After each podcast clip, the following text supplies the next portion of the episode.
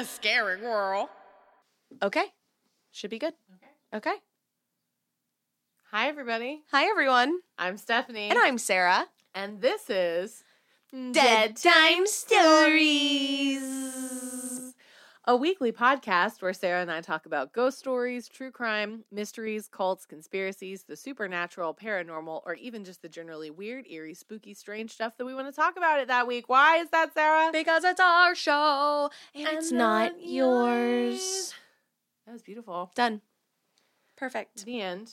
Great. This has been Dead Time Stories, a weekly podcast. There it is. Right, that's our new bit. If this is your first time listening to the show, stop. Go back to the beginning. Go back and start from the beginning. This is not a show that you just want to come in. You don't. You need to go on the journey with us. You need to get to know us. You need to get to know the show. You need to get to know the heartbreak, the disappointment of coming to love the show, and then hearing and realizing it's now this. So we definitely have a through line through all of our stuff. We're trying to defeat the evil wizard. I don't know what's happening. It's really just because we fucking said so. So stop, okay, and go back and listen from the beginning. It's our power trip. Just let us have this, okay? Thank you. Welcome back. Hey, everybody who's already caught up, It is so sick of this bullshit and ready for us to drop it. They love it. Drop it as fast as we stop. Drop it as fast as we dropped the Fetish 5. First of all, that didn't get dropped quickly, you asshole. Yeah, well, why don't you suck on a big old bag of dicks? Is that a fetish? Tell me, what's it called? It's called the big old bag of dicks fetish. Bag of Dickingtons? Actually, they call it hedensphilia. It's named after you. If you're gonna make a joke about like giving head, I already heard it throughout my whole life. Oh, I'm sure you did. Usually, while I was giving head, yeah, they were like, "This is why they call you that," and they were like, bleh. Not because your dick is big, but because that joke is awful. Get out of my house. Get out of my mouth and get out of my house. Get out of my mouth, get out of my house. Lose my number. Lose my number. Kill yourself. Don't say that to anyone. Don't say that to anybody. It's awful how much that makes me laugh. It's really terrible. Bad. I always say it because it makes you laugh, and I'm like, it's so awful. It's because it's so bad that I'm like, that's wrong. It's so awful. Oh, man. Hey, everybody. Sarah, how was your birthday? You're right. This episode comes out after your birthday. I don't know. I'm not ready. We're going to go to Six Flags. By the time you listen to this, we will have Six Flags. And hopefully also the Black Girl Magic Juneteenth show starring Vinchelle. We would have had a big day full of just roller coasters and screaming, and we will sleep very hard Saturday night. We're going to drink, and we're going to yell at white men. That's Six Flags. Like, that's going to be Six Flags. Yeah. And they're going to kick us out. And we're going to be like, get out. This is my space now. And they're going to be like, no, ma'am. No, you guys, are you drunk? You need to leave. And, yeah, I'm trying to figure out which liquor we're going to sneak in my titties this time. Last time it was vodka. Vodka's always a good choice because it goes with everything. I feel that way about rum. Coconut rum would go with everything. Yeah. We have time. We'll figure it out by the time we go. Yeah, I don't know. It's crazy. We've already made that decision, and it's already happened by the time that you are listening to this. It was a great time. It was lots of fun. Great time. Lots of screams. I grew up on Kingda Ka. I blacked out, not because of the drinking, but because I hate that ride.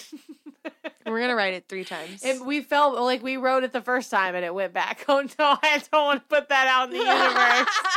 We say things on this show, and then they happen. I don't want to say that, and then it actually. We're gonna get to Six Flags that day, and it's gonna be one of the really slow days where they're like, if you just want to stay on the ride, you don't even have to get off and walk back through, and we'll just sit, and we'll do it 3 times in a row. So and you're going to have to do it because I already said it. And I'm going to be like, you have to do it now. I'll be like, I'll sit out with Marianne. I'm going to pull the it's my birthday card. Don't be a little bitch. It's my birthday. Kingda Ka, if you're not familiar with it, is a roller coaster at Six Flags in Jersey. In Six Flags over New Jersey. There's a roller coaster. No, it's called Six Flags Great Adventure. I call them over wherever the fuck they are. That's wrong. It's only over Texas. That's the only one. Look at her. You can't. Only. This is a podcast. Only. But we're going to Six Flags. And there's a roller coaster called Kingda Ka. And it is a short ride because it's not one of those, like, it doesn't do a lot. It just shoots you up, like, 80 fucking miles an hour up to this arch that's a very tight arch, and it sits there for a second and then rolls down, and that's the end of the ride. But it is fucking high. It is really high up. Yes. I'm not looking it up right now, but I mean, it is like one of the tallest roller coasters I've ever been on. It's terrifying. Sarah's loving it. I rode it with them, and I was like, I shouldn't open my eyes. And at the top, I opened my eyes, and I fully regretted it. And then we went down. But one of the things they tell you about this ride is that sometimes this happens. There's not anything wrong. You're not going to die, so don't panic. But I will still panic. Sometimes when they shoot you up, because that initial launch like shoots you up onto the top of the arch, sometimes what happens is you get to the top of the arch and you don't quite have enough momentum to go forward, and the roller coaster will actually fall backward, back to the beginning, and then they shoot you up again.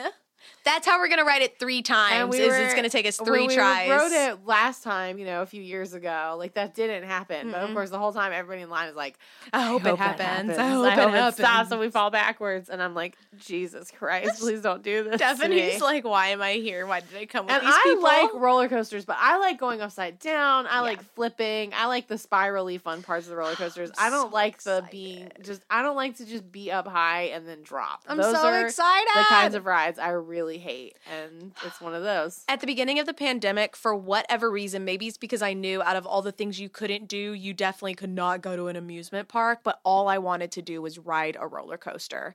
And so when I knew that it was going to be my birthday and that we were going to be vaccinated and now things are open, I'm like, I want to just ride roller coasters all day. Fucking nobody there.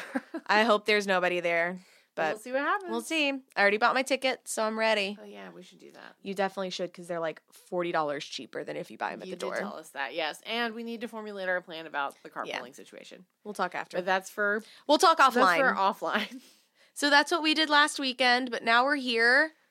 And we're so excited. We're ready to do our fucking episode, you bitches. Yeah, we are. But we're not back. We're doing it so that we can go away and take, this is what we do. This is it. I mean, you know what's up. You know what's up. All right, that's it. I'm done with that. Hey, Sarah. Hey, Stephanie. Hey, Leslie. Y'all ready to talk about some ghosts? Y'all ready to talk about some ghosts? Sarah, are you talking about a ghost this week? I'm not talking about a ghost. That's okay. What are you talking about? So this week I've got two things for you. My story is going to be a story about the Georgia Guidestones. Okay. But first, I'm going to give you an update on the Lori Vallow, Chad Daybell saga. Yes! So if you follow us on Instagram, you'll see that I do continually post big updates. There was a very big update that happened at the end of last month. But I figured there have been a lot of updates, a lot of things going on. So I thought I would just give a recap. And because this is such an ongoing case, and because it's such an awful fucking thing that happened, and because I am just in it, I will probably continue to give updates as things happen. But right now, we're going to talk about it. So on May 25th, Lori and Chad were charged with first-degree murder for the murder of Tylee Ryan. Fuck yes. They were charged with first-degree murder for the murder of J.J. Vallow. Yes. They were charged with conspiracy to commit first-degree murder and grand theft by deception for both of the children, Tylee and J.J., and they were both charged with conspiracy to commit first-degree murder for Tammy Daybell, Chad's wife. Chad individually, he's charged with first-degree murder for Tammy Daybell. He's also charged with insurance fraud for Tammy Daybell. Lori, she's charged with grand theft. And as of May 27th, I believe she is officially charged with conspiracy to commit first-degree murder for Charles Vallow. Damn, yes. Get her for him too, bitch. Yep. So far for all of his arraignments, Chad has shown up and he has pled not guilty to all counts. He also seems very chill.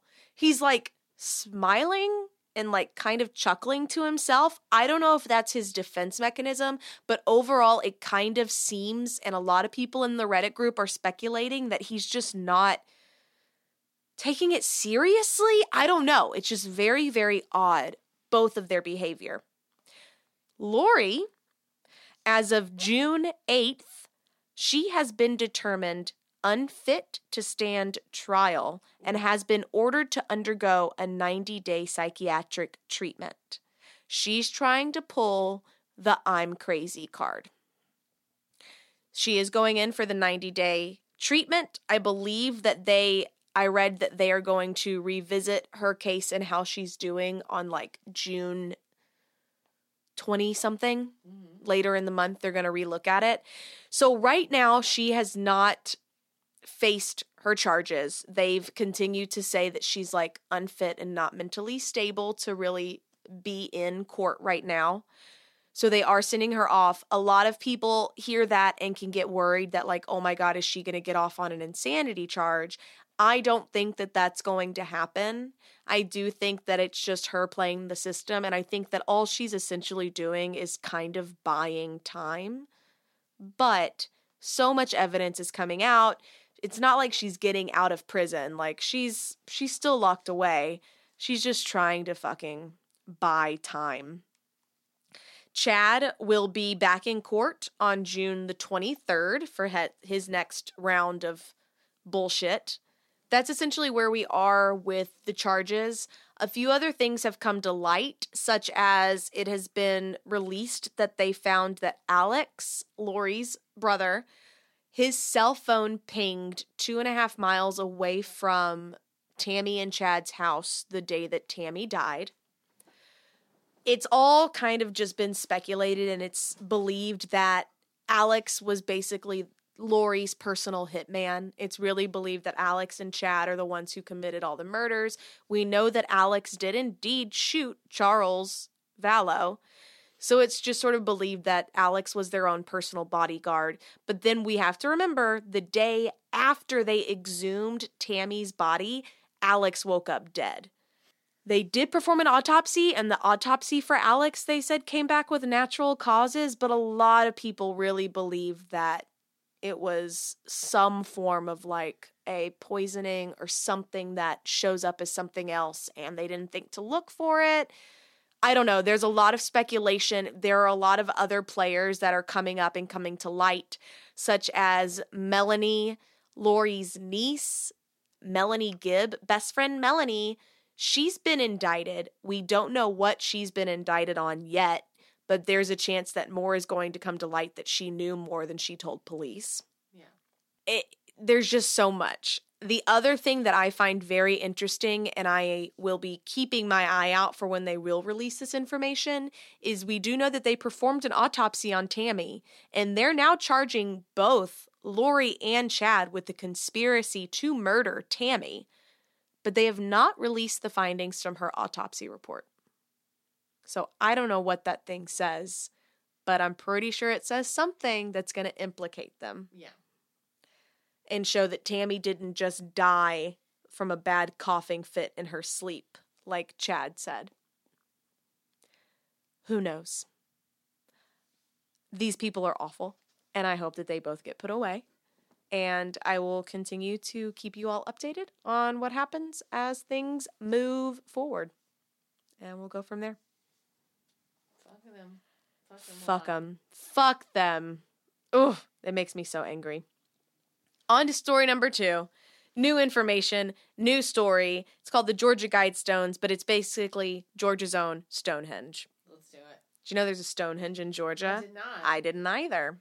So I got this story emailed to us. That happened when the devil went down there. You know what? I think the devil himself built it. The devil went down to Georgia. Because he was going to give a concert. He was going to give like a fiddle concert. But then he got bested, and legend has it that the devil hasn't picked up a fiddle since. See, so I figured that was where they had the fiddle contest, was at Georgia's Stonehenge. I think that he already booked Georgia's Stonehenge, but then as he was like traveling to it, sort of incognito, just getting the lay of the land, he saw this guy playing fiddle and was like, let me best you, and then this will be the best way to promo my show down at Stonehenge. He said, boy, let me tell you what. And the part of the song where he draws his rosin across the bow and it plays an evil hiss. Yes. Band demons joined in. It sounds a little something like this. It's because he was traveling with his band. I think he called up the demons and also rose Stonehenge. Like it was at the same time. And it all like came out of the ground together. And then that was where they started. And that was the site of the infamous fiddle. If you don't know what we're talking about, That's on you. Google The Devil Went Down to Georgia. He was looking for a stole to steal. Only acceptable if you are not American. Not American. If you're American, you don't know that song. But if you are not, you should Google it. It's a good song, actually. It's really good. It is. Charlie Daniels Band? Yep. It is funny. Every time that comes on, I'm like, oh, I do know every single word to this song. Right? Well, it's like muscle memory. Not to diminish that skill of yours, but like... 3/4 of the song is just fiddle play. Oh, for sure. But there's really no chorus. So it's like there's nothing no repeats. It's just a story. Johnny does his part twice because there's the part where he plays it to impress the devil. And then he's like, get out of here, devil. He's like, you thought that was good? Guess what? Now I won this fiddle and I'm going to play it again. Find the mountain, run, boys. Right. You should totally. It's a great song. Devil's in the House of the Rising. My Stonehenge. Part is, I can't just. Devil's House of the Rising, Stonehenge. I can't decide which part I like better. Chicken in the bread pan, picking out dough. Or Mama, did you dog fight? No Granny child, no. Granny, does your dog bite? No child, no. See, and I thought it was Granny, did you dog fight? No child, no. Granny, does your dog bite? I gotta look this up. Granny, does your dog bite? No child, no. You know what? I'm not gonna look it up. I'm gonna stick with my lyric, which is Granny, did you dog fight? No, child, no. I didn't dog fight. Why are you asking me that?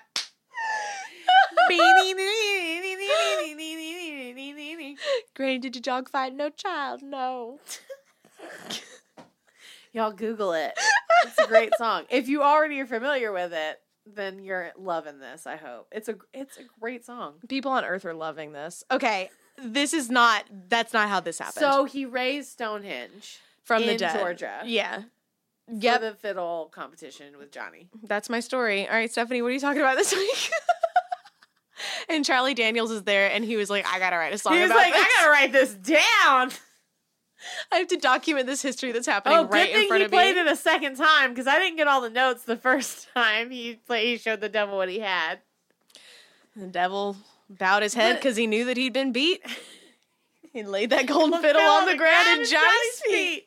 And Johnny said, devil, just come on back if you ever want to try again. Depending on which version, if you're listening to the right version, I told you once, you son of a bitch, I'm the best it's ever been. But sometimes you hear it on the radio and it's I told you once, you son of a gun. Yeah, man. I'm just going to put that song in right here and we're just going to play the whole song. The whole song. Here you go. Here you go.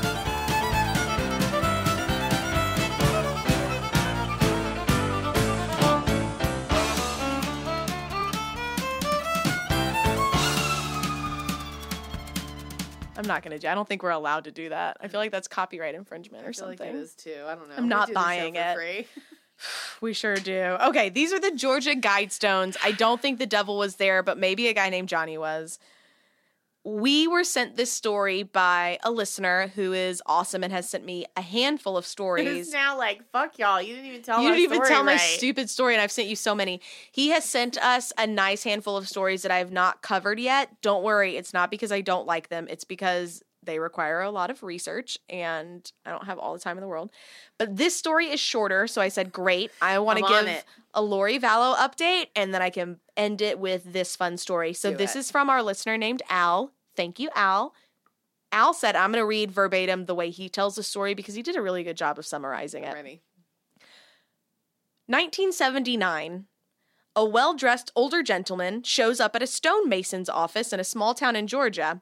And he says that he says he represents a QAnonymous group that wants to go.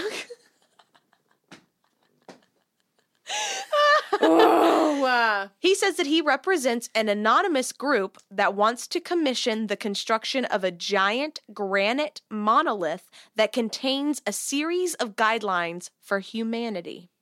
He calls himself R.C. Christian, but later admits that that's like totally a fake name in case you couldn't tell.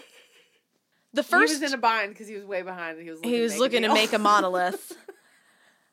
R.C. Christian admits it's a fictitious name. There are 10 instructions that are on this structure. I will read them later. But the first one reads, maintain humanity under 500 million in perpetual balance with nature. Sounds like socialism. in Georgia, nonetheless. No wonder he had to be, like, anonymous. The stonemason considers the request to be ludicrous and the gentleman to either be joking or insane. Either way, he's like, this could be a really big job, a lot of money. He passes the gentleman off to a local banker to confirm that he does indeed have the funds to pay for this massive project.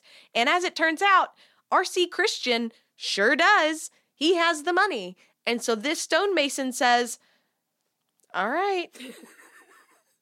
Capitalism, so baby. Says, all right, I'll do it. Let's go.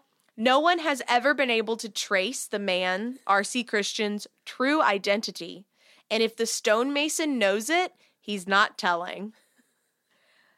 They've never been able to discover the nature of the group that he said he worked with, and never were able to discover why he built this.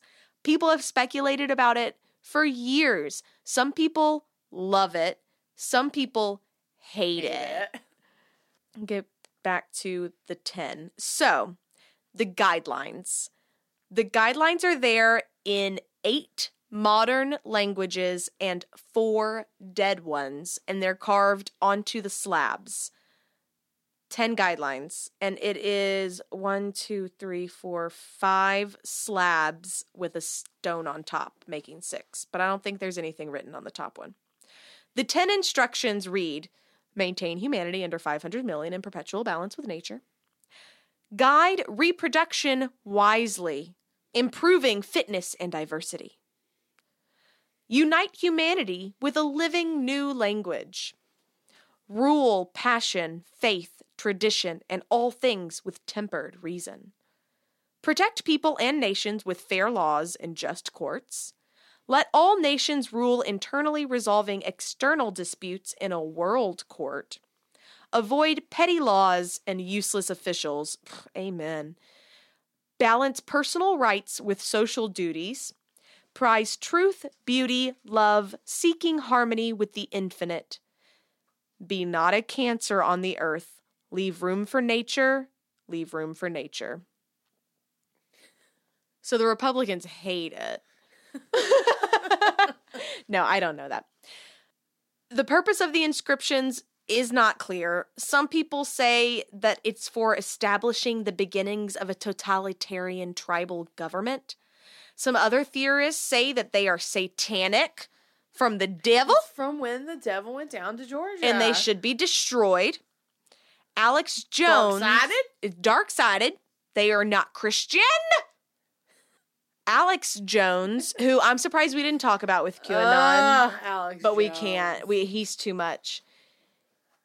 He has a theory that the stones are calling for the culling of humans. I mean, whatever. Yay. Not only apparently were these stones supposed to give their 10 messages, but their arrangement was meant to be like Stonehenge with an astronomical-like device. So they were set with these astrological specifications on where they needed to sit.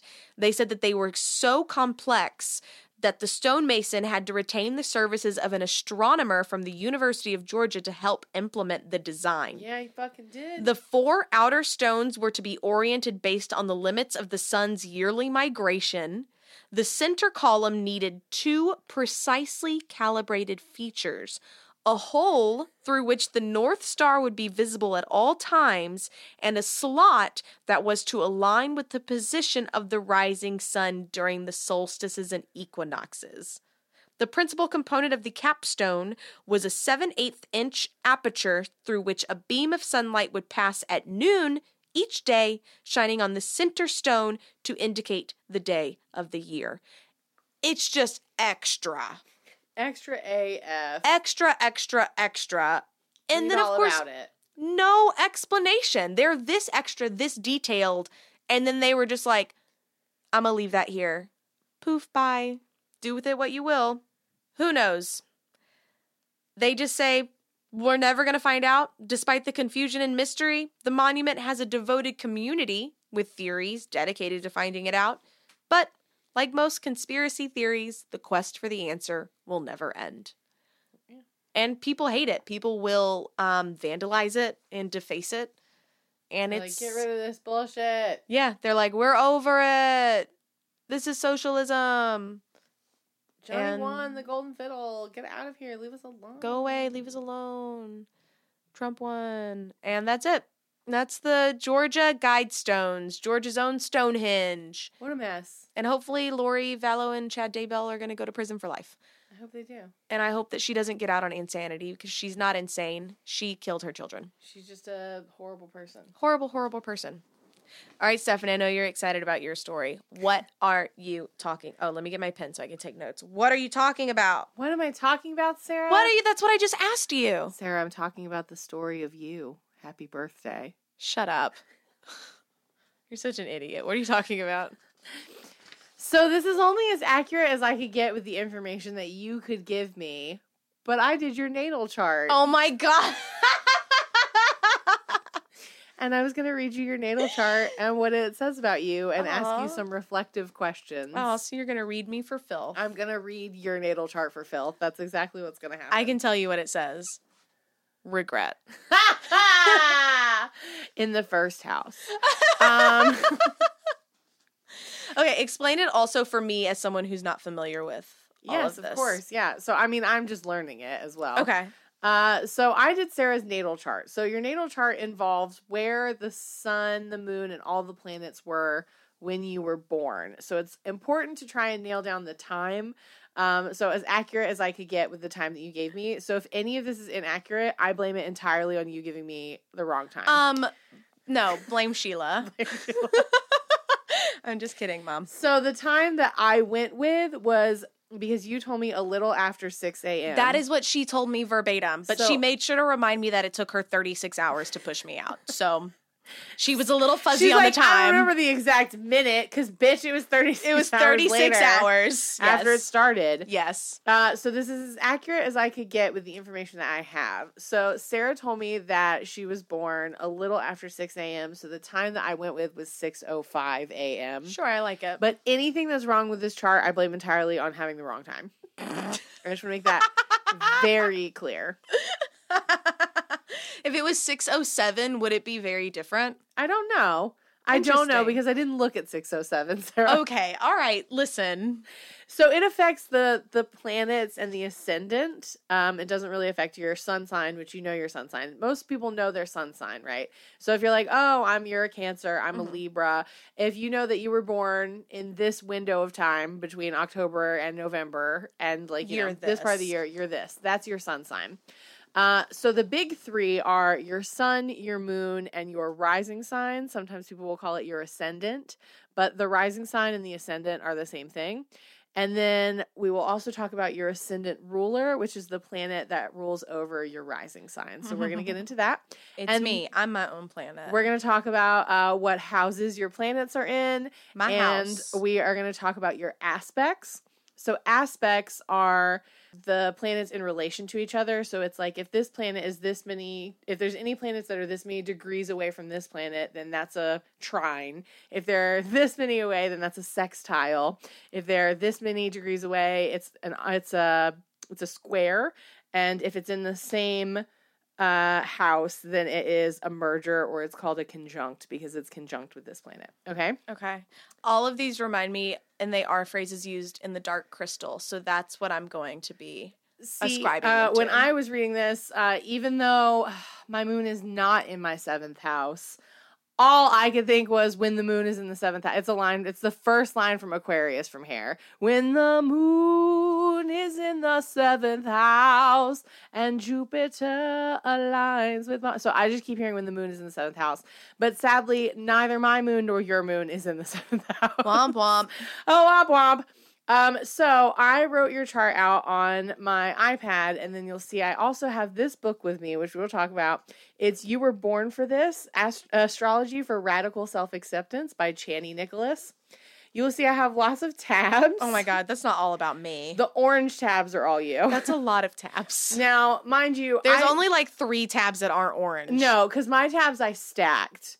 So, the pink tabs, I have all. You'll see they're all in the same area. Yeah. All my blue tabs are in one area. All my yellow tabs.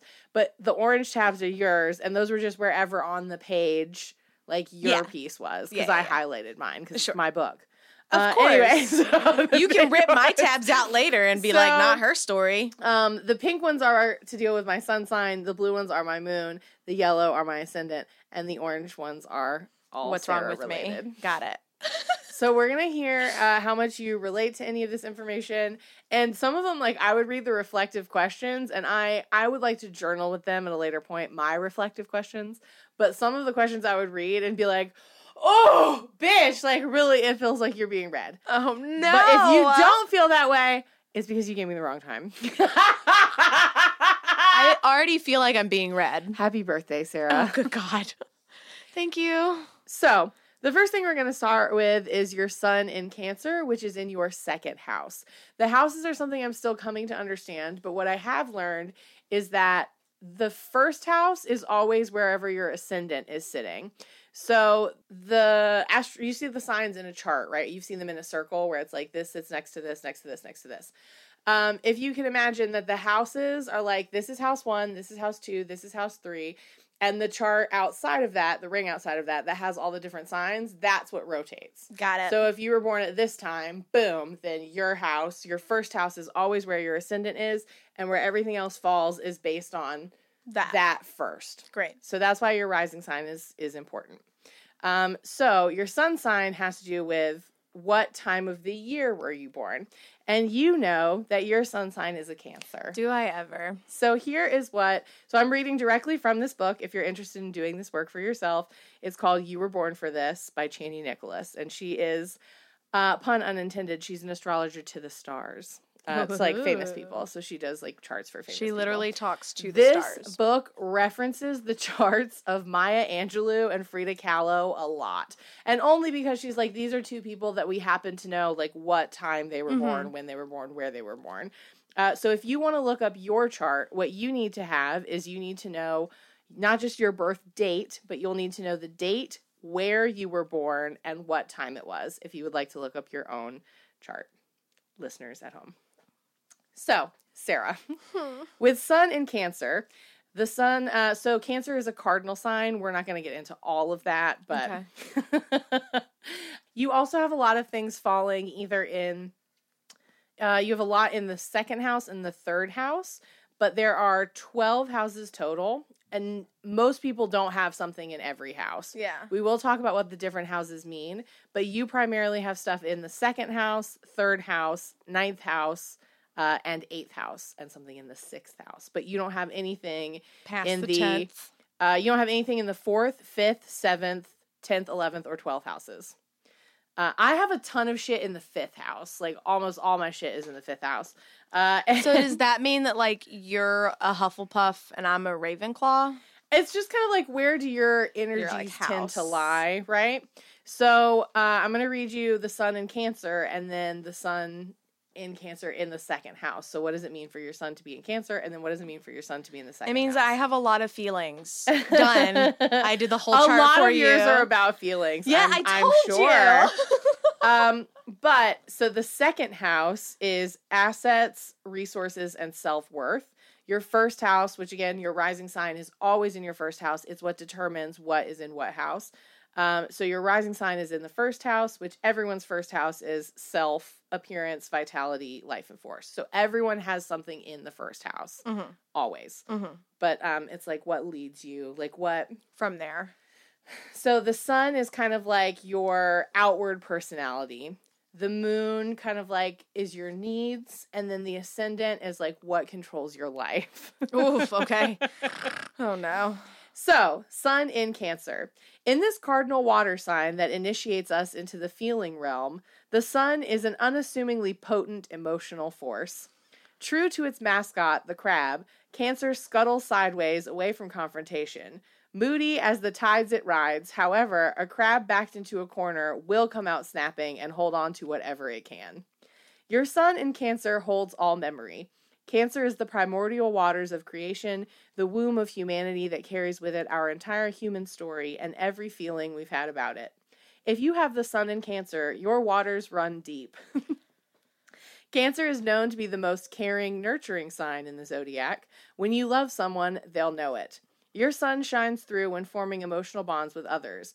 Water signs are reflective. Ruled by the moon, Cancer's job is to mirror the light of others. Like a parent or caregiver, you are always sensing what others need to hear, know, or receive as support. Your sun in Cancer wants to create spaces where bonding can occur. Unafraid of intense emotional experiences, your sun in this water sign may need you to purify yourself from the impact of the emotional residue you unassumingly soak up. Old resentments poison your waters.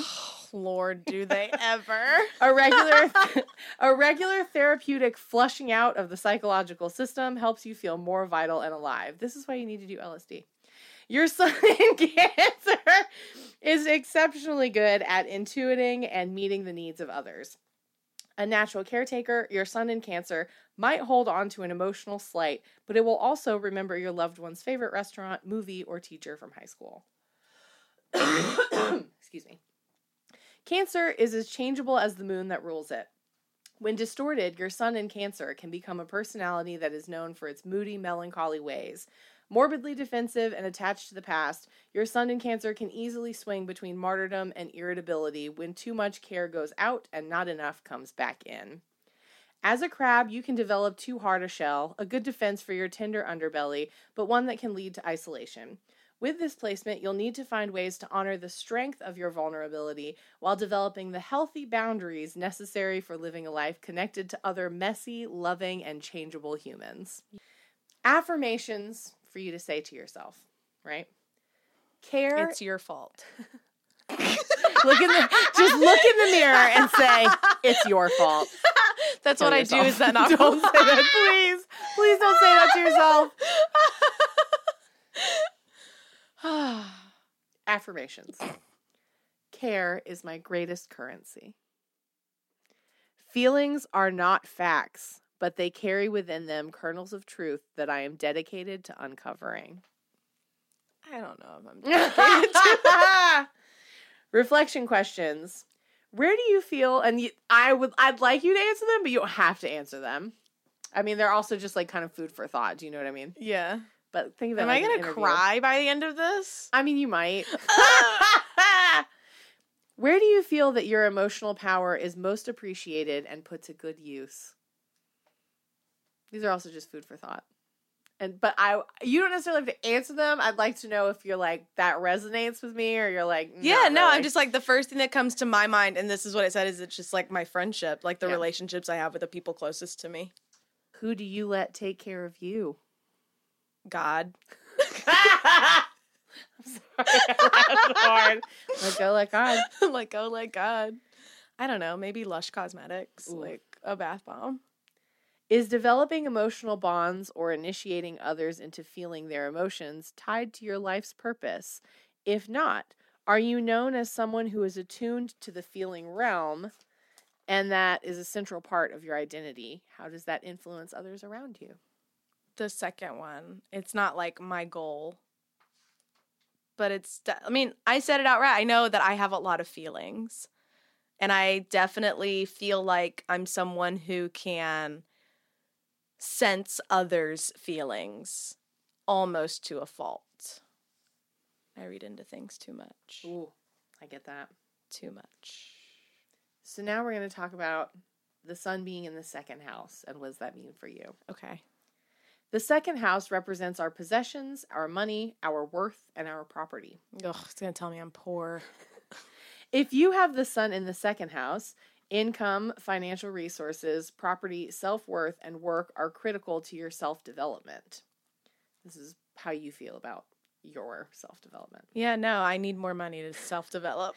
With this placement, you'll need to find work that allows you to shine, take up space, and come into your potential. Your identity is an asset that helps you support yourself. One of the greatest challenges most of us face is finding ways to make an income that doesn't cause greater harm to our world or ourselves. Capitalism flourishes when others and the earth are exploited. Understanding your identity through how you choose to engage, disrupt, or reinvent the exchange of labor and goods may be central to the themes in your life. The kind of work you do will depend in part on the sign your sun is in, but no matter the sign, developing yourself through how and where you make a living is critical. This doesn't mean you do or don't have to make a lot of money. It doesn't mean you do or don't have an easy time supporting yourself.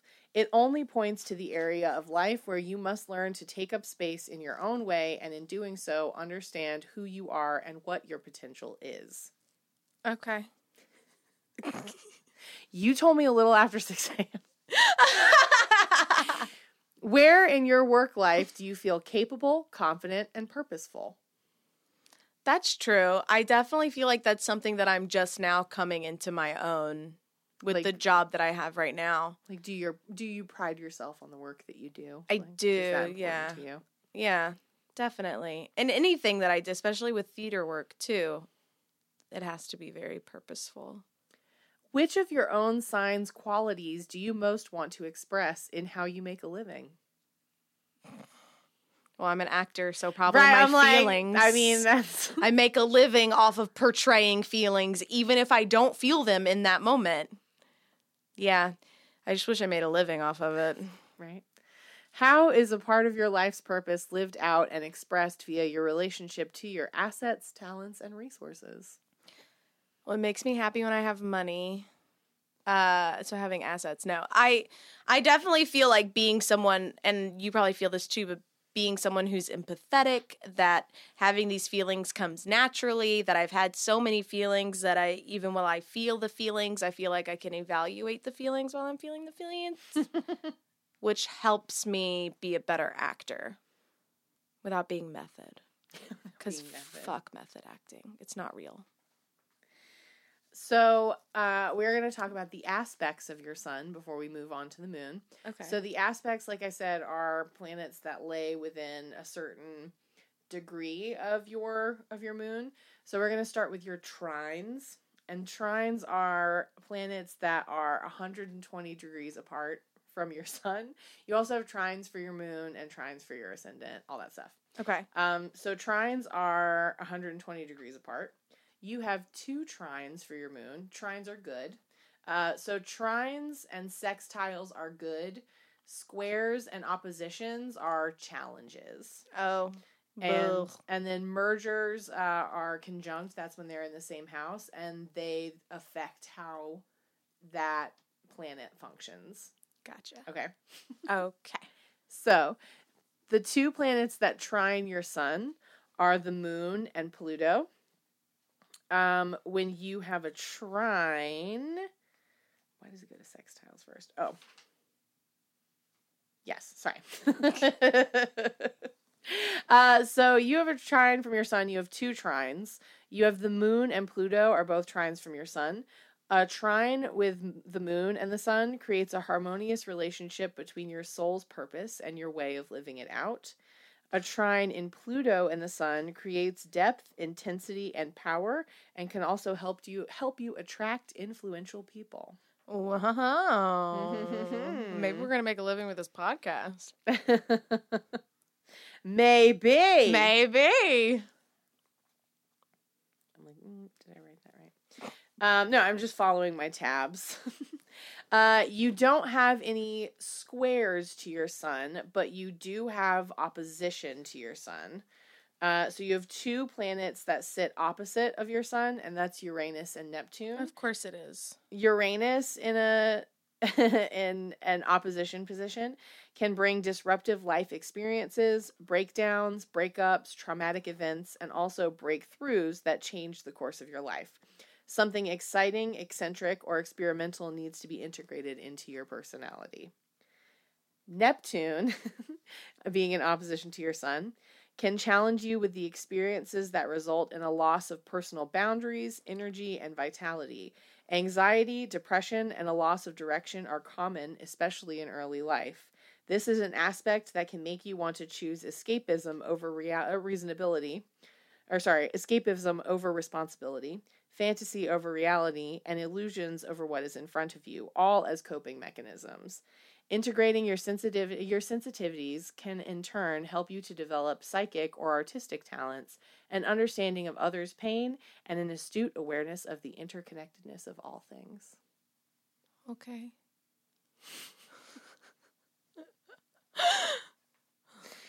Does that sound accurate or real to you? Yeah. Yeah, definitely. Except they're like anxiety, depression, and early life. That's and you're like, life. I mean, all life, all but okay. Life, but sure, I guess I experienced it sooner than others. You have one planet in conjunct with your sun, which is Mercury. Mercury is common because Mercury can only be a maximum of 28 degrees away from the sun. This combination can create a clear and consistent channel between your sense of self and the style in which you communicate to the world. Oh, God. And your Mercury, which we'll get back to this, this is important all over the place, but you have your sun in Cancer. Mercury is the ruler of Gemini, which is your ascendant, and we'll get into that, but your Mercury is also in Cancer. So I'm just like fucked from your ascendant ruler is like what controls how you run, and I'm just like that also is in so like that's just extra Cancer energy. I'm all Cancer, and what's so funny is like June 22nd, depending upon who you talk to, is right on the cusp of whether you're a Gemini or a Cancer. But every time I've read anything about Cancer, I'm like, I'm not a Gemini, I'm a Cancer. Well, and Christina, it's funny because Christina is right on the cusp of Gemini and Taurus. And I think most of the time she identifies more as a Taurus, mm-hmm. which I could see too. But I'm like, you fit both. I could see how you have aspects of both of these things. Yeah. Your moon is in Scorpio. Interesting. So let's talk about that. Okay. The moon seeks comfort, stability, and security. It likes to be in a sign that facilitates a sense of grounding and ease. It wants to settle in and celebrate the mundane. Scorpio yawns at such simplicity. Diva. Your moon is like your emotional self. Oh no. It's always meant to be a gaga. A gaga. In the intense, extreme, and resilient sign of Scorpio, the moon is in its fall, which I have that marked up here. But everything has a domicile, a detriment, an exaltation, and a fall. Fall is a sign where a planet feels disrespected. Here it will struggle to get on a level playing field, but in that struggle will help us to honor the experience of the outcast. So that's part of your emotional self. You're like, yes. Yeah. Yeah. This doesn't mean that life in and of itself will be difficult, but you will be called on to dig deep and transform your pain into purpose. Sarah. I hate that. I'm sorry that you hate that, though. When I said, that you'll be called on to dig deep and transform your pain into purpose. And you, like, threw your book, and you're like, I hate that. Well, yeah, I feel like that's anytime someone's just like, God will never give you a challenge that you can't overcome. The moon in Scorpio unpacks its soul's purpose in ways that might evoke intense emotions, creating bonds with others that are deep, transformative, and possibly possessive at times. Either you are or others are with you. When distorted, this moon can become fixated on maintaining control instead of finding ways to compost difficult emotions to allow for new experiences. No, Sarah's I have like, to I'm control it. I'm not, no. I also just like, so this is why all of my close friends have dead parents. Book, I feel like, I was reading this book and I was like, you see me. Like, is it really just written in the stars? Wow, rude. You're like, you tend to reach out to other people who have the same thing. I'm like, oh yeah, all of my friends have dead dads, dead parents. You have the ability to move through difficulties, work through emotional intensity, and face extreme situations with a greater ease than most. You innately understand all manner of abuses, misfortunes, and difficulties, lending you an incredible depth, sensitivity, and emotional endurance. I don't realize the abuses until it's over, until I'm out of it.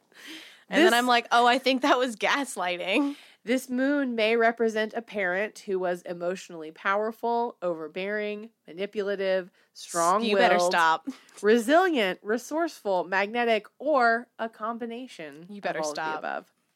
Because Scorpio deals with death, loss, and transformation, sometimes having the moon in this sign speaks to not only experiencing these issues in childhood, but also having them as a part of your professional interest or expertise.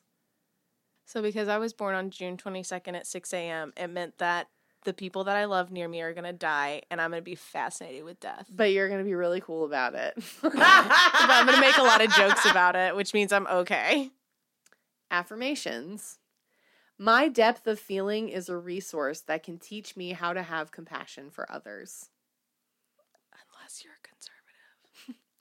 I honor my intensity. It is a wellspring of creative energy that I can channel in a million different ways. Yeah, fuck all of my exes who told me I was too much. I can channel it. It's deep, right? This is like, I was like, am I doing her a favor or am I going to make her mad?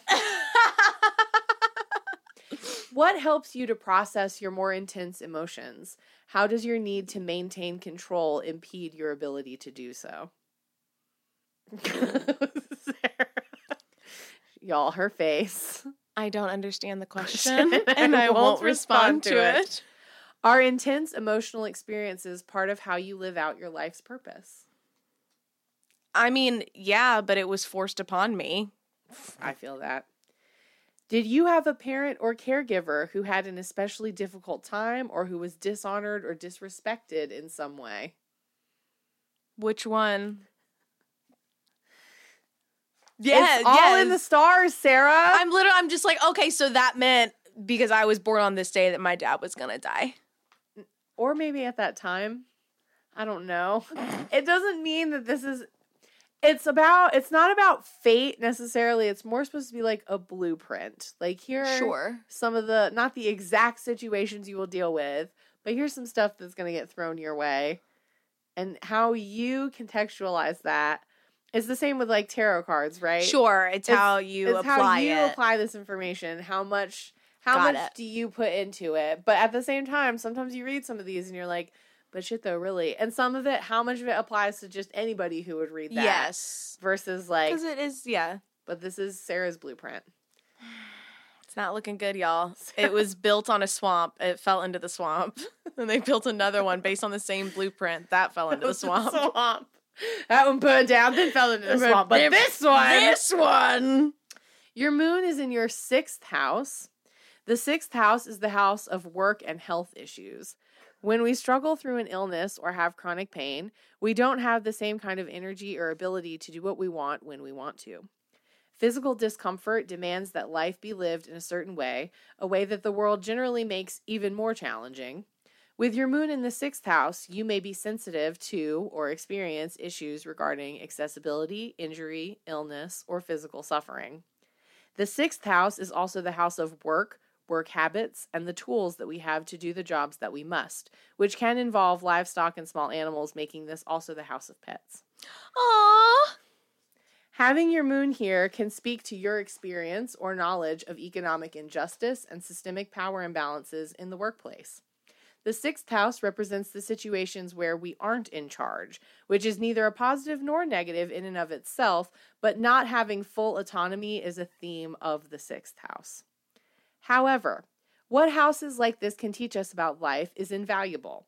Not having the kind of access to resources that makes life easy or accessible is a central experience to most people on the planet. In the 6th house, we can learn how to accept the aspects of life we have no power over and redirect our energy toward where we do have agency. Being open to the truth of our lives means being acutely aware of the precariousness of it. If your moon is in the 6th house, part of your life's purpose may need to be lived out through work-related projects in general. The moon in the 6th house can be soothed by a job well done, being of service, taking care of pets or animals, working through health issues, learning different healing modalities, or understanding illness and its causes. Having your moon here might mean that you have been impacted by a parent, caregiver, or family member's experience of a health issue. This placement may also want to nurture those whom you work with or for. The fuck?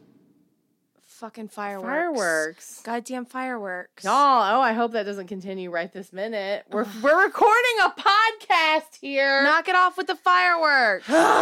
Fucking summer. Having your moon here might mean that you have been impacted by a parent, caregiver, or family member's experience of a health issue. This placement may also want to nurture those whom you work with or for. You may do work that is caretaking, work in the domestic realm, in people's homes, from home, or work that requires emotional labor or emotional intelligence. Hello, actor. Mm-hmm. Since this is the house traditionally associated with slavery, work that unpacks its history and impact or that addresses human trafficking, workers' rights, and fair labor conditions can also be a part of your lived experiences. All right. Reflection questions. Oh. Do you work with or find meaning in serving those who live with illness, chronic or otherwise? Do you work in ways that promote healing and care for those who experience pain? Does any part of your work involve workers' rights, trafficking, or the modern or historical impact of those things? If so, what about this work are you naturally adept at? What brought you to this work? What keeps you there? How is your mental, emotional, and spiritual health as a result of this work? It's like I act, but that's about it. What I do for my day job is in an office specifically away from people. You told Noelle's white ass she couldn't direct that play. I sure did. You are right. That is you did tell Noelle it would be inappropriate for her to direct the Real Women Have Curves play. I am learning more about how to speak out against systemic how to disrupt racism. The system. But I feel like that's not necessarily I don't know. I feel like that's more of a learned and also from like the people in my life around me that are helping educate me. Sure. As opposed to me being like innately. I mean, I would like to say that I'm innately like those things are bad, but I also was raised in a bubble that whitewashed everything. You have to learn to see your biases and unlearn them. Yeah. Yeah. Yeah. Is part of your life's purpose lived out in your work life in some meaningful way? What does your work help to facilitate for you? My day job helps me feel like I'm in control, which is a theme for cancers, is that we need to have control. And then my acting fulfills the emotions. Did a parent or caregiver have a physical issue or have to work excessively in your childhood? What did that experience teach you or give you an understanding of? I mean, I know the answer to this. It's both. Right. Both things for both parents. Both things for both parents. And yeah. Yeah. Yeah. So you have trines, you have all sorts of aspects for your moon. So shit is sitting in all kinds of ways. Oh God, what does that mean? Well, sextiles and trines are good. So your moon sextiles with Uranus and Neptune.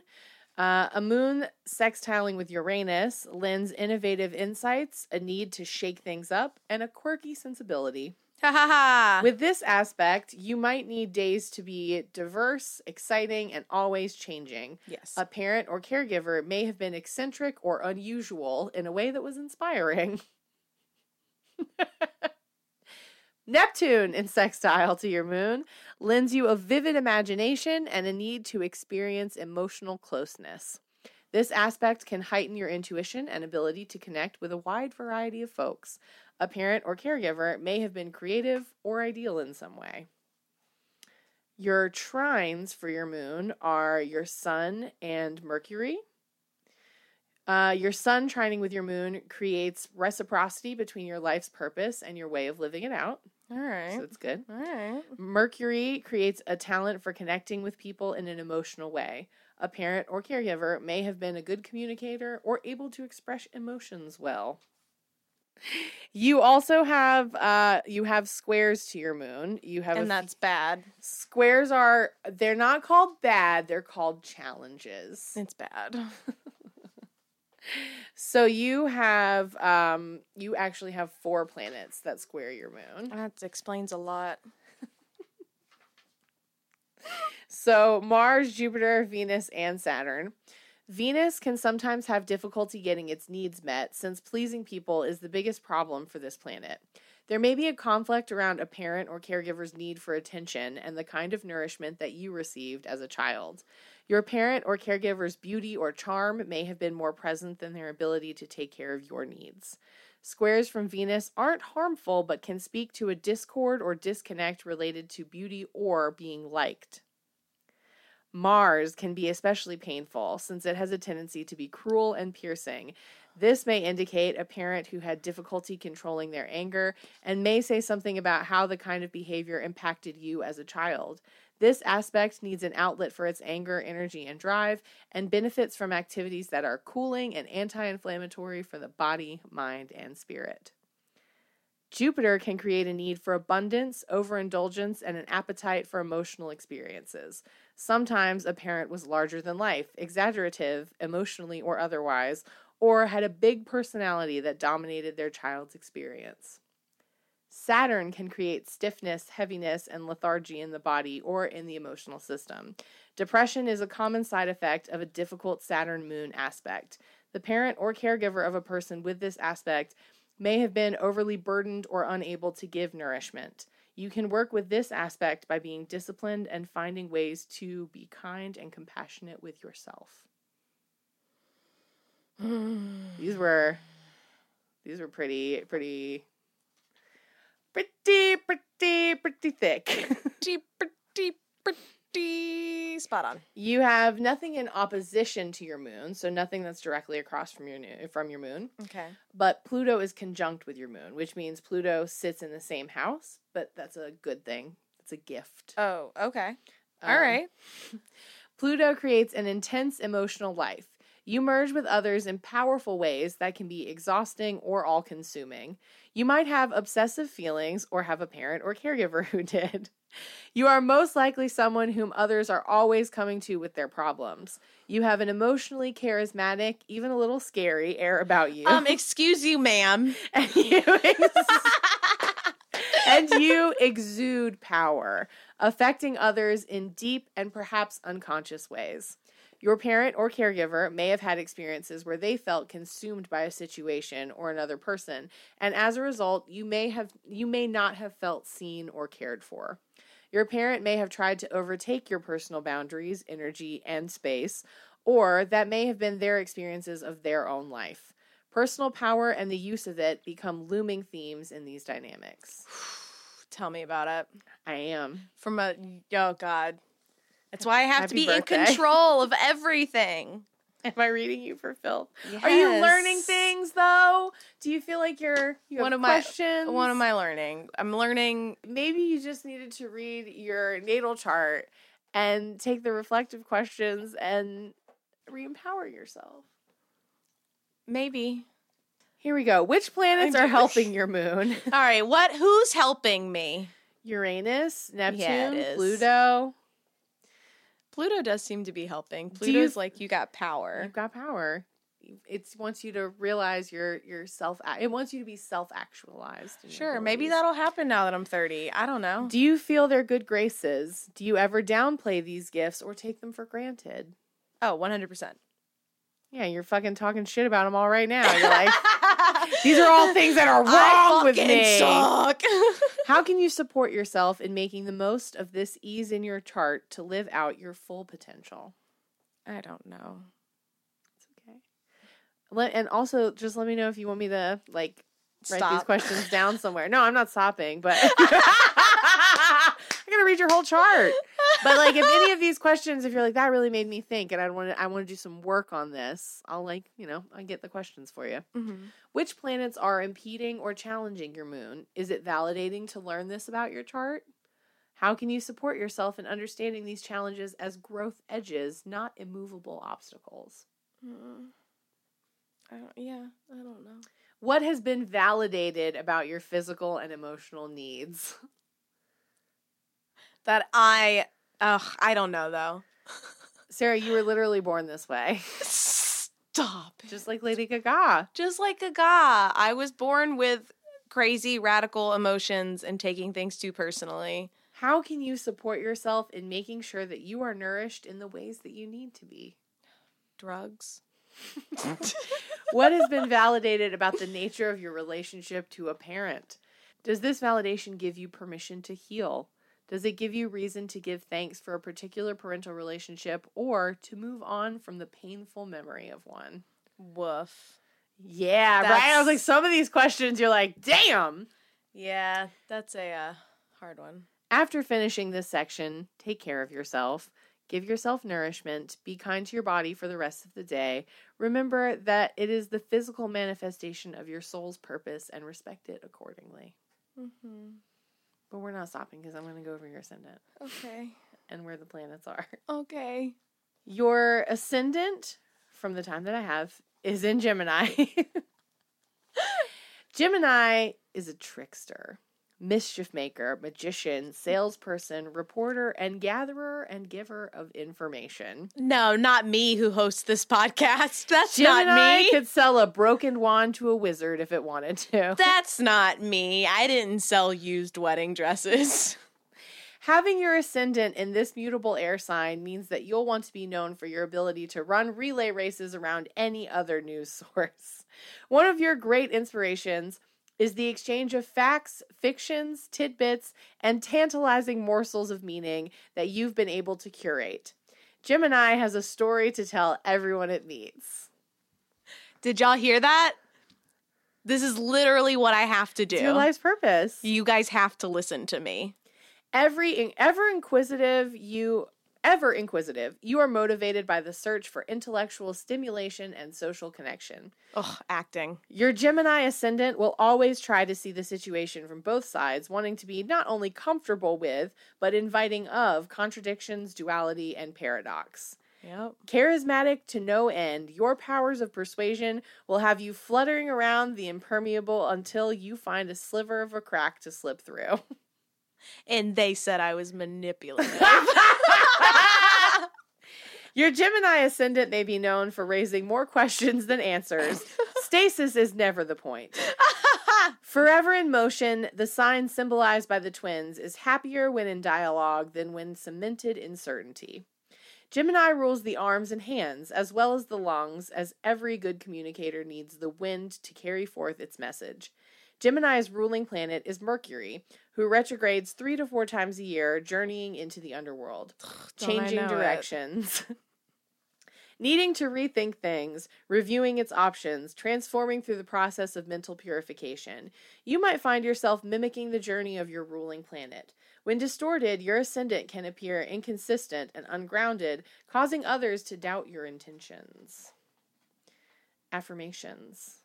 I am hardwired to exchange what I have with those around me.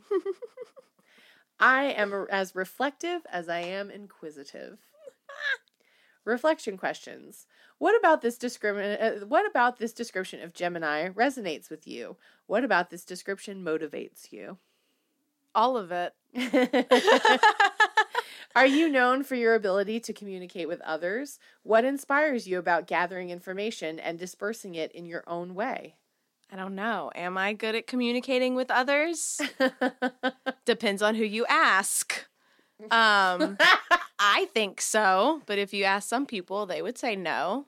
How does curiosity drive your daily life? Oh, Lord. Are ghosts real? I don't know. Let's find out. That's one thing.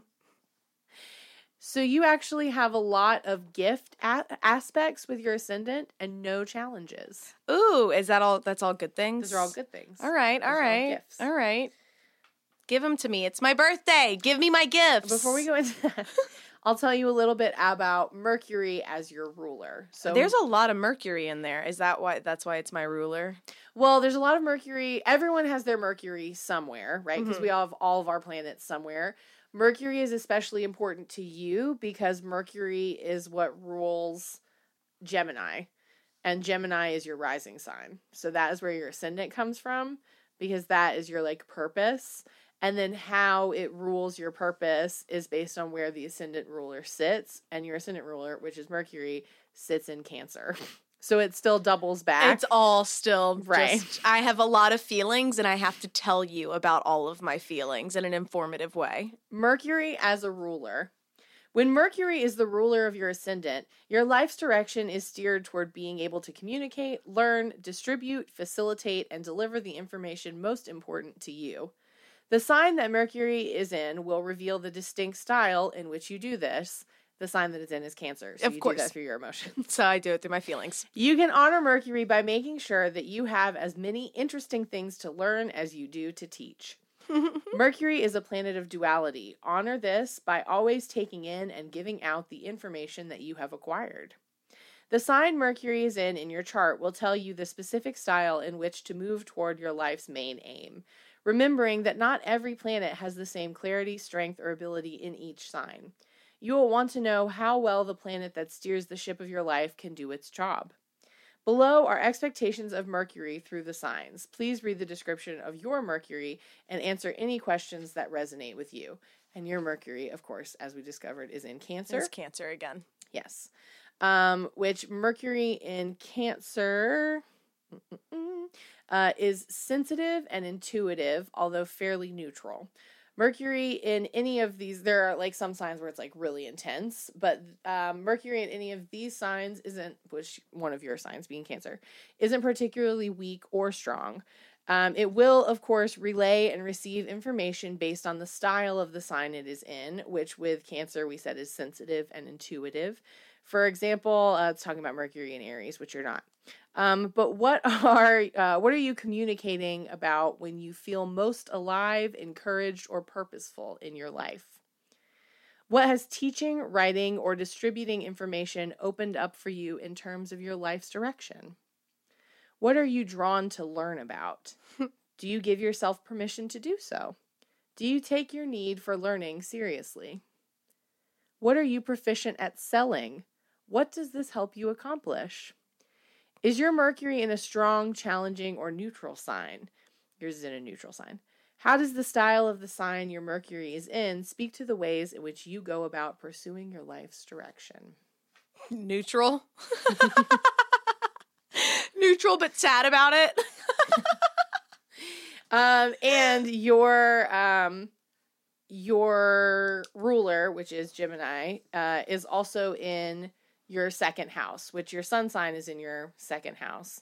And the second house is the house of money, assets, resources, and self-worth.